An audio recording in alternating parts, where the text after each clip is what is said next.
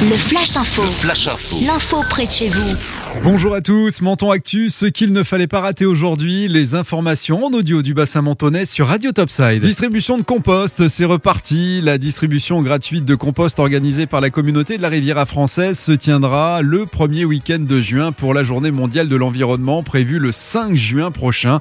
Samedi, comme chaque année, eh bien les jardiniers et amoureux des plantes vertes justifiant d'un domicile sur les 15 communes du territoire pourront donc bénéficier de deux sacs de 20 litres de compost.